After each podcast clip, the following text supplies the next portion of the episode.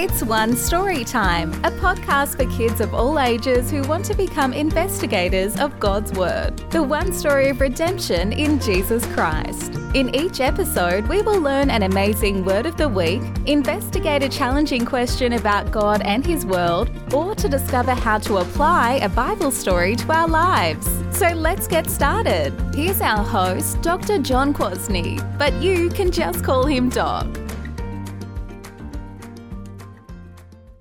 Greetings to all my podcast listeners out there today. I'm so glad to be with you again. Do your parents require you to obey them? Or do they just make suggestions and hope that you will go along with them? My guess is that your parents give you many rules and instructions that they expect you to obey. Why do they do that? Wouldn't it be much nicer of them if they didn't demand your obedience and just let you do what you want to do? Well, it may be nicer, but it would not be for the best, that's for sure. Left to ourselves, we do not choose the right things. Our sin nature doesn't produce right living on its own. So God has chosen to set people in authority over us who can lead us, protect us, guide us, and teach us what is right. Children are graciously given parents and or other adults who require obedience. It is meant to be a blessing for you, not a curse. Ultimately, it is God who requires you to obey your parents. It is not just your parents' idea. So the bigger question is do you always obey?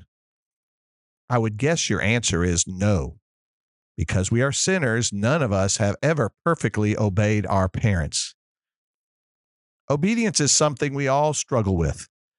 Even the great men of God we read about in the Bible could not obey God perfectly. We will read one such story today and see what God will teach us from it. If you have a Bible with you, our story begins in Numbers chapter 20. The Israelites are still wandering in the wilderness. And yes, like we learned in another podcast, they are grumbling and complaining. We will start in verse 1. And the people of Israel, the whole congregation, came into the wilderness of Zin in the first month, and the people stayed in Kadesh. And Miriam died there and was buried there. Now there was no water for the congregation, and they assembled themselves together against Moses and against Aaron.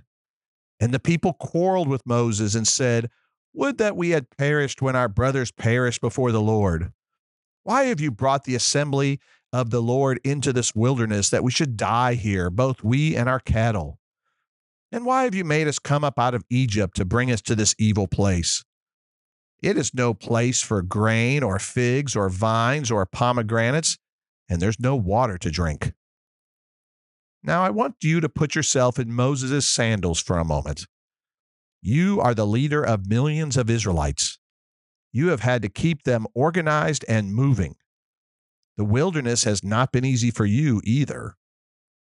Your sister has just died, and the people are complaining about food and water yet again. Not only that, they are blaming you for bringing them out of Egypt. Did Moses bring them out of Egypt? No, God did.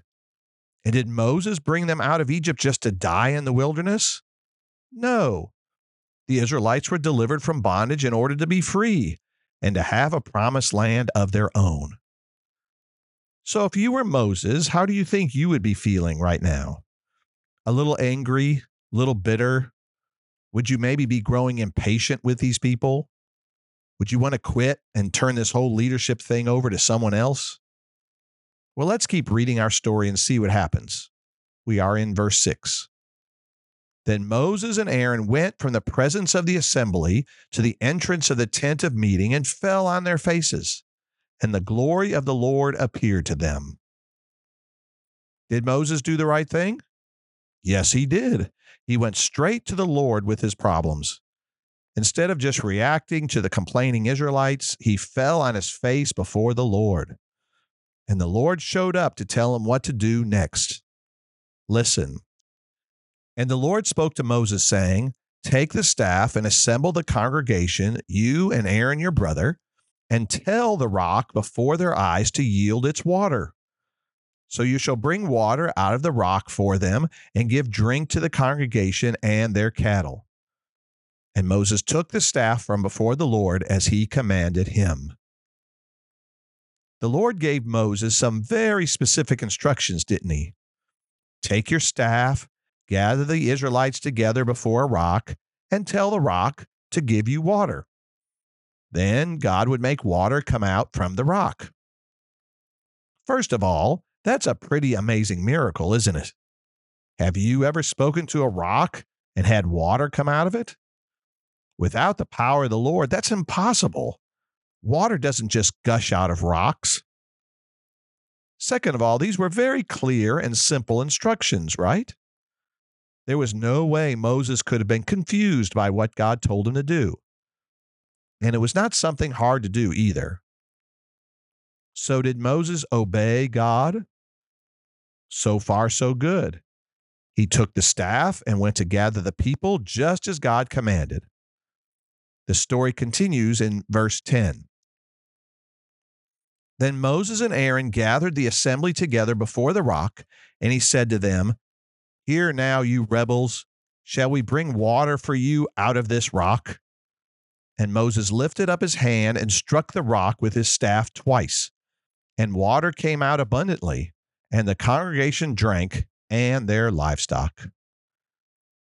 First, the good news God provided water for the people and the livestock.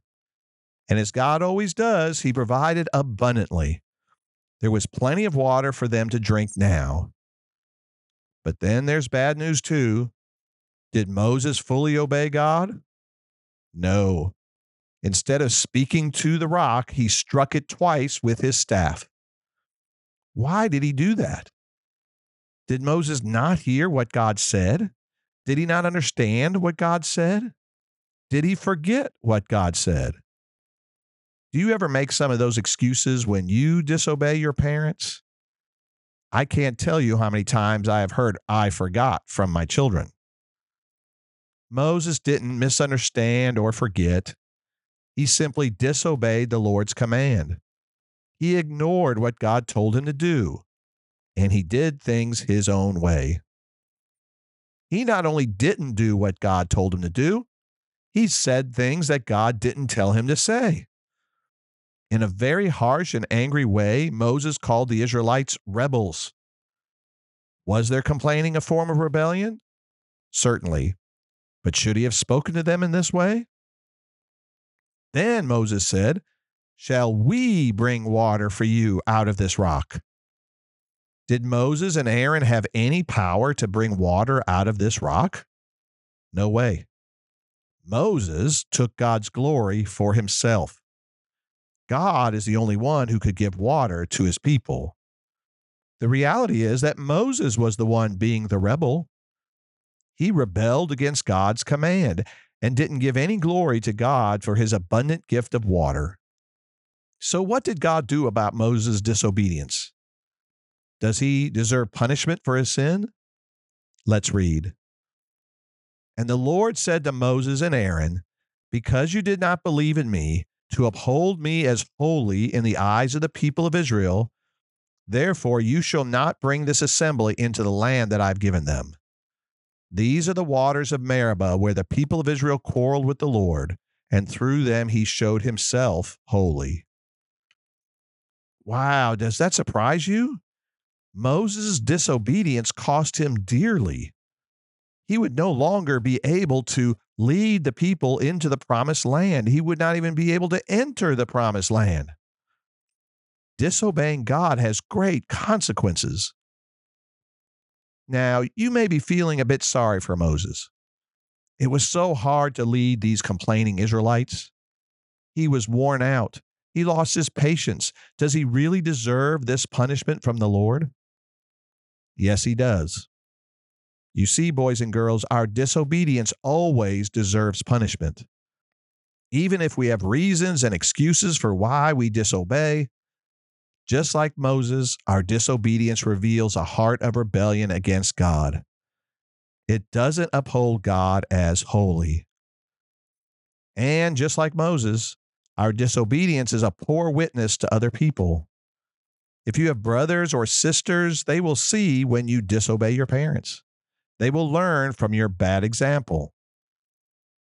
Moses was a picture of Jesus to the Israelites as their deliverer. Many times he showed them a good example of Jesus. But here at this rock, he showed them the wrong picture. He showed them an angry God instead of a gracious God. He acted as God himself instead of humbly calling upon God to provide. Moses' disobedience kept him out of the promised land. Your disobedience keeps you out of heaven. That's why you need a perfect deliverer, someone better than Moses. You need Jesus. Unlike Moses, Jesus obeys his heavenly Father perfectly. He never does things his own way. He even went to the cross out of perfect obedience to the Father. Jesus' perfect obedience in life and death covers our regular disobedience. Only when you rest in Jesus for your salvation will you be able to enter into the promised land of heaven.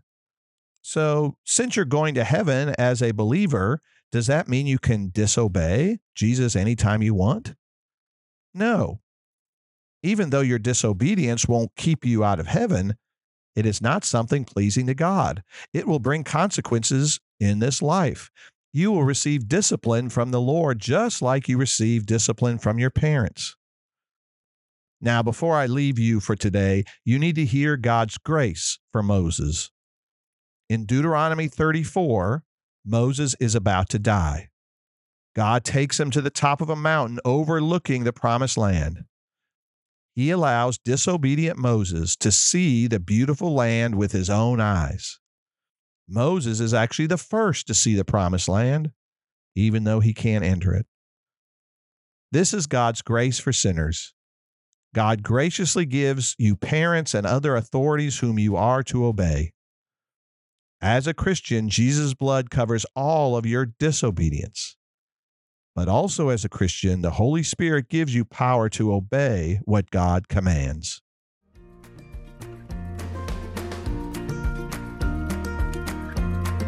Thank you for investigating God's Word with us today. One Story Time is brought to you by One Story Ministries, provider of Christ centered Bible curriculum for the church, home, and school. You can discover more about our resources for children, youth, and adults by visiting onestoryministries.org. Please share this podcast with your friends, family, and church so you can talk about it together. Until next time, keep learning, loving, and living out God's Word.